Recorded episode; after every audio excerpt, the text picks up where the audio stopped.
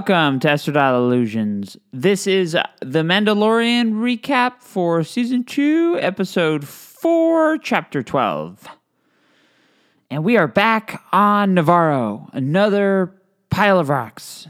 If you've been following my written recaps or listening to the show, I get a little frustrated, I guess, when when there's all these variations of Tatooine essentially. Well, by all these variations, we have Nevarro, and from The Force Awakens, we have Jakku. And The Mandalorian has spent a lot of time on Nevarro and Tatooine, which kind of allows the show to reuse the same sets. Something that uh, Star Trek, huge Star Trek fan, actually about to record a Star Trek episode, which will come out a little later. Star Trek loves its planets full of rocks. You know, the the mission is to boldly go where no man has gone before, and it's the same pile of rocks. And I've said that a lot. So if you're listen, if you've been listening, I'm not going to repeat that too much. But here we are again. And before we get to Nevarro, we have Baby Yoda the engineer, which was a very cute scene. And one of the kind of open questions of the show is how, how much can Baby Yoda understand Mando? He's clearly force sensitive. He can use the force to stop TIE fighters or to acquire blue macaroons. I mean, that's probably, if you think about what the force is good for, acquiring snacks has got to really be on the top of most people's lists. So uh, that was certainly adorable and it kind of made me think of in Empire Strikes Back in the beginning when they're at uh, Hoth and Chewbacca and Han are doing a lot of maintenance on the Falcon, and he says, "No, this one goes there, that one goes there," and Chewie's all yelling, and then Luke comes and says he has to uh, go fight in a battle, and that's actually the last time the two of them are on screen together in Empire. Not to make um, more detours, and then and then we land on Nevarro, and uh, I said I would uh, at the the first recap of uh, this season, and I'll address the Gina Carano situation because uh, her her public behavior. She's kind of a Breitbart News far right troll, basically online, and you know that's that's uh, people people don't like that for obvious reasons. Uh, I mean, I, I guess I would say, and and I, I don't generally feel the need to address Trump supporters on a show called Estradale Illusions, hosted by a transgender woman, because I'm, you know, pretty sure that that there are not a lot of Trump people uh, Trump people listening. Although they do often complain about my reviews, so who knows? Anyway, look, as a film critic, I always try to like really uh, walk a fine line because Gina Carano sucks. Uh, and yet I thought Cara Dune was actually a pretty good character last year. I think her her episodes were were by and large they were pretty good. I had complaints with actually both her and and uh, Greef Karga, that's uh, Carl Weathers' character this episode. But but before I really dive back into the episode, I just want to say like as a critic, we we strive for objectivity with with everything we do. And, you know, that's not to say humanity is always 100% objective, but that needs to be the standard to which we hold ourselves to. And that that's how uh, we engage with material. I, I, can't sit down. I've never, and I, I can't sit down before a, a film and say, oh, I'm going to slam this because I hate that person. I encountered it uh, a couple months ago. I was. Uh, sent a film Waiting for the Barbarians, which had Johnny Depp in a not insubstantial. He was in a supporting role, and I praised him, and I thought he was good in it. And yeah, he's probably a terrible person. Ah. Uh, that's not irrelevant. If you're deciding to watch the film and you see him and you don't want to watch the film, uh, because of that, that's that's certainly a valid reason. However, on my end as a critic, if he's there, uh, you have to rate them on their performances. You cannot take this uh, uh, bad Trump stuff, or uh, in Johnny Depp's case, uh, more egregious than that. You can't take that into consideration because if you start doing that, then then your your job is is you know kind of pointless. Uh, you shouldn't want to read critics who who are going to slam people just basically because they want to. It has it has to be based on the material. So I this will probably be the final time I, I, go in depth on Gina Carano's. Probably, I don't think she'll be back. I've I've said this a couple of times. I don't think I don't think anybody really thinks she'll be back for uh, season three. So and, and she'll complain about censorship and all of that and, and being punished. But uh, she chose to do all of this, knowing full well she's made fun of pronouns, uh, trans people's pronouns. She's done a lot of this crap. Uh, you know, she'll whatever happens if if something bad does happen, uh, if she does get fired. Uh, you know they'll cross that road. and We get it, but I, I, I'm not going to. I'm not going to be biased against Cara Dune because I hate the actress. I, I just I, I I, I, for years I've I've tried not to not to be somebody who does that. Uh, I, I, I like to think I do a pretty okay job at that, and you know that's that's where we're at. I'm a podcast host, which which gives you more latitude to say stuff like that. But I'm a film critic, and my reviews get counted towards aggregates and stuff. And you have you have to be objective with that kind of stuff. So I I, I strive for that. So that's all I'll say on that matter. And that said, I mean, Cook. So they so they land.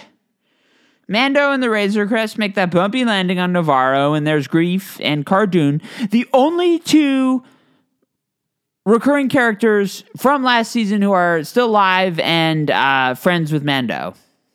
You know, his uh, he, he doesn't have a lot of friends, and TV shows often do rely on recurring characters, especially when your two main characters are a guy who never takes his helmet off and a puppet. You need recurring characters, and and and especially Carl Weathers' Greef was superb in the beginning of the series at, at, kind of helping the audience sort of understand what was going on, and he was energetic, and I, I think he really elevated the show. And and and Gina Carano's Cara Dune did did elevate the show a lot as well. She is a great action performer. There is no doubt about it. And the opening scene with Cara, where she's playing her kind of role as sheriff, uh, rescuing her ferret and fighting all the Ponda Baba kind of people, uh, that was that was great. She's she is a very talented performer. A- as an actress, I mean, maybe not so much. Uh, and and when Mando docks and they come out to see him, there was really kind of an awkwardness to the scene. It didn't it didn't play well it seemed kind of like they were old acquaint. I mean, they are old acquaintances, but but they they left last season on very friendly terms, and I didn't see that. It was kind of like, oh, you're back, yay! Oh, you brought the baby. Oh, you're still cute. Look at that guy. And there was no exposition this show does not like exposition. It doesn't like explaining, you know, having scenes that really take in what they've been through. Sometimes, and that does happen sometimes, but these episodes, this one was only 39 minutes long. They don't have a ton of time to spend on exposition before before the action sequences begin. Uh, most of the show is either setting up action sequences or conducting action sequences. There's not a ton of time to say, "Hey, why don't we take a step back?" And uh, you know, we didn't have a scene where Mando sits down with uh, Greef and Cara and says, "Here is what I've been through since I last saw you." And I, I think the show you know, clocking in at 40 minutes, I think the show would have been better off doing a scene like that and you had Carl Weathers directing. Uh, I, I was not super high on his directing in the first like 10 minutes. I, I, I thought the scene when they left the Razor Crest, Razor Crest, it was kind of awkwardly framed. And uh, the sound kind of sound like seemed off. You know, when he saw Mando in the beginning, he was very boisterous, and he was like, "Oh, Mando," And here uh, he was a bit more reserved, subdued. I don't know. Maybe maybe Carl Weathers was stressed. I, I don't want to get too into the, the nitty gritty of, of filmmaking or film criticism, but uh, I just something something just didn't seem all that right. And then Mando uh, gets convinced he couldn't have brought Frog Lady and Mr. Frog Lady with him to babysit Yoda, so Baby Yoda has to be plopped down in a schoolroom, uh, in a classroom taught by a uh, protocol droid that looks a lot like C3PO. Baby Yoda gets down and he wants, uh, he's, he's hungry, so he uses the Force and uh, those cookies. I mean, you should share your cookies. Or, I mean, Baby Yoda probably would have taken the rest of them anyway, but uh, the fact that the, the student wouldn't share his uh, macaroons, that's what happens. You get them taken. Tough shit. Oh well that was just all kind of weird. So, and and and right from the beginning, it all the whole oh we have to go take care of this imperial remnant that's around. You have to help us, Mando. Right after he lands, oh. while your ship's being repaired, why don't we go on a mission? I thought that was essentially, I thought this episode for, at that point was going to be basically 100% filler. And to the uh, to the show's credit, they basically pretty much did a great job turning all of that around. It, it was not a filler episode, and yet, I mean, the return to Nevarro was uh, a little bit cringy. I didn't really want them back, but uh, they they made a lot. They got a lot out of that return visit, and they get there, and we see we see the Mythrol. I guess I looked it up. The Mythrol, that's the blue guy, played by Horatio Sanz, who was in the very first episode of the series. He was Mando's very first bounty in the very first episode of the series. I looked up. He doesn't. He and his species kind of just have the same name. So uh, it was weird having him back. He didn't like being in Carbonite. It left him blind. They were joking about it. Greef was like a really big dick. They'd say like, "Here, open the doors." He'd go over there, and then he, uh, Greef or Cara would say, "Hurry up!" like immediately. And it didn't seem like he was doing anything very complex. He was just kind of pushing buttons when they get to the Imperial base. So Mando's kind of rightfully a little concerned about Moff Gideon. They get there. Stormtroopers can't shoot, so they're blasting around. And uh, then they get to uh, naturally, it's Star Wars. So You're gonna have a nice lava pit somewhere. Who doesn't like a good lava pit? And who wouldn't build? Who could you imagine the construction of building that base next to the lava pit? I mean, that would be pretty stressful. Uh, but we've got Mustafar. Uh, there's lava planets. Uh, the Darth Vader comic. The Shu-Torun War. I think Shu-Torun may actually be the name of the planet. Uh, lava there. Lots of lava. We got rocks and we have lava. And uh, we did have. I mean, I'll rail on the on the rock planets all I want. We did actually just get an episode where they were on a water planet. So okay, I mean we had a nice we had our water planet to replace the rock planet, then we had Bo-Katan, who was our nice Cara Dune replacement last episode. Naturally they had to kind of say, okay, let's let's go back to where we were where we were last year. So the the the the action sequences, I mean they were great. A lot of fun. I was a little tired at first, like, okay, they're blasting stormtroopers again. These stormtroopers suck. They're not going to kill anyone. I mean, I thought the Mythrol, the blue guy, was probably maybe a goner. I, I at one point was like, okay, I, I wouldn't be surprised if this guy died, but uh, they didn't. They got in the Trexler Marauder ship, which was uh, pretty cool, and then they had a nice little uh, speeder race sequence with uh, the speeder bikes can't hit anything, and then the Tie Fighters, and you've got Greef firing at people. That was all really uh, wonderfully shot. It was funny seeing the speeder bike people go down the hill, and they were they got blown up. All of that was uh, all of that was pretty fun.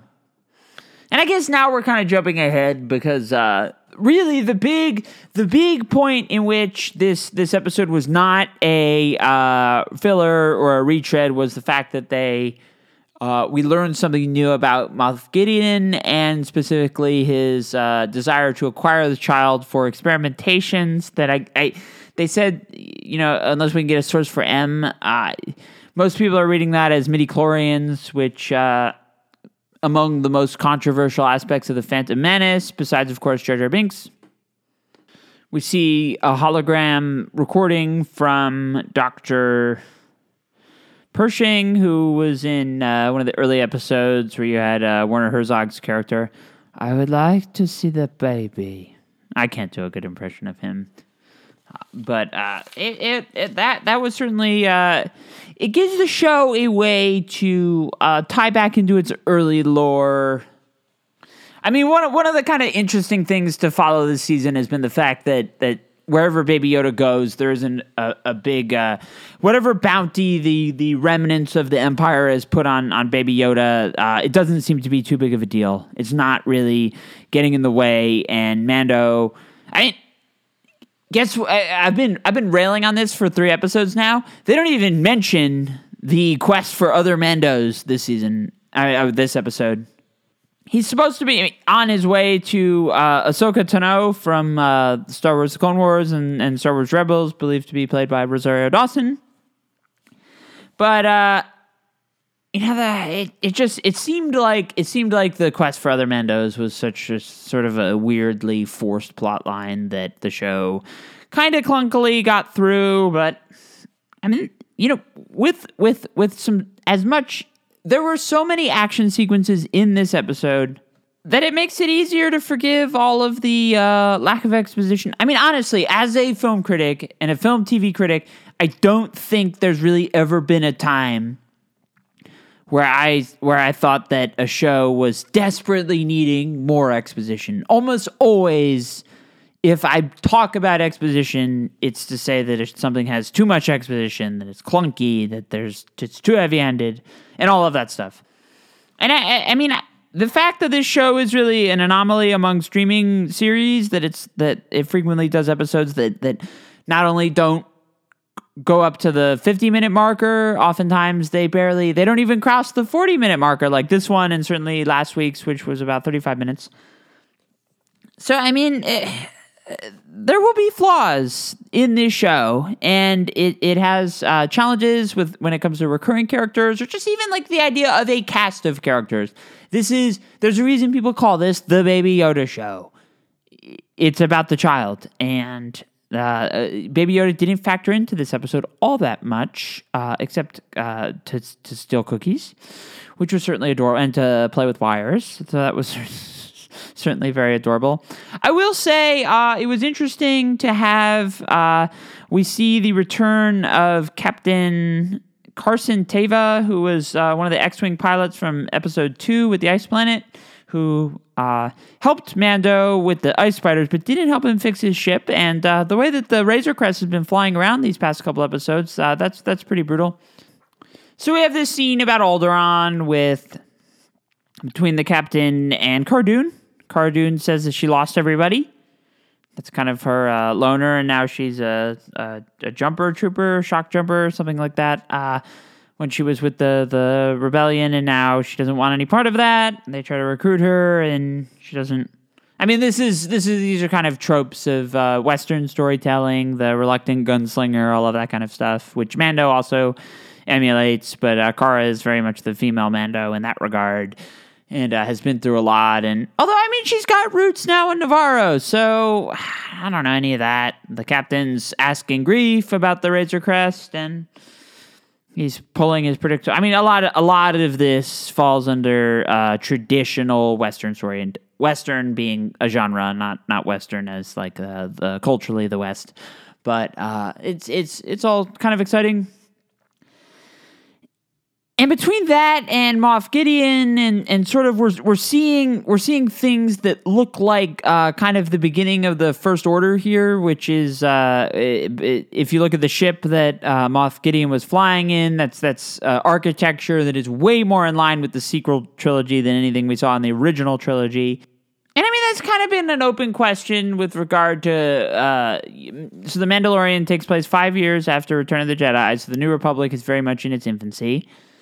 Uh, a place like Nevarro on the Outer Rim is also kind of interesting. I talked about this in my written recap, where uh, the Outer Rim, especially like Tatooine, was always regarded as being controlled by the Hutts. Uh, the Outer Rim is hard for either the Empire or the New Republic to handle because it's, uh, you know, literally it's the Outer Rim that's full of outlaws. So they have a sheriff, but uh, in terms of uh, any, any kind of government, broader government, they're not really trying too hard for that kind of stuff. But it's always like anybody watching The Mandalorian who's a big Star Wars nerd is going to be thinking about how the New Republic fits into this this universe. And The Mandalorian is really a show that's supposed to cut off a, a slice of of Star Wars lore for itself, and it's going to be self-contained in a way that that you know this this the series is not designed like the MCU where you're, you're, supposed to see them in order references although even that is something where if you skip a couple you're not supposed to be too penalized but bottom line is is the show has not really been hyping up the idea that it's going to do a ton of uh, connective tissue between uh, the original trilogy and the sequel trilogy and yet, I mean, we're seeing a lot of that, and that's really exciting. Seeing Moff, Moff Gideon, uh, he's a bad, bad dude, and uh, he wants Baby Yoda for uh, genetic experimentation. I mean, that's stuff that should uh, naturally make anyone uh, pretty uncomfortable. But uh, we're halfway through the season now, and I, I don't, I, have talked about this before. I think that if we see Boba Fett, it's going to be really towards the end, if at that. I mean, he was teased last year with Ming Na's character on Tatooine. Uh, I, I, assume Boba Fett was supposed to be the figure who came up to her at the end of her episode, and then he got his tease at the end of uh, end of the first episode of this season. Uh, we're not going to see some big New Republic Imperial battle probably ever in the show, and if we do, it'd probably be more towards the end. But uh, the show's i mean it's it's it's we're halfway through and uh, i've had some issues particularly with the the ice spider episode the second episode of the season because i, I think it was just kind of spinning its tires. The show obviously want and tires maybe not the best uh, word to use for a show where uh, land speeders uh, rip Mythrol's land speeder by the way but uh, they don't have wheels but don't have tires. It's uh the show is going to make incremental progress throughout its run. It's not, uh, you know, there's not going to be major plot developments, especially uh, halfway through the season.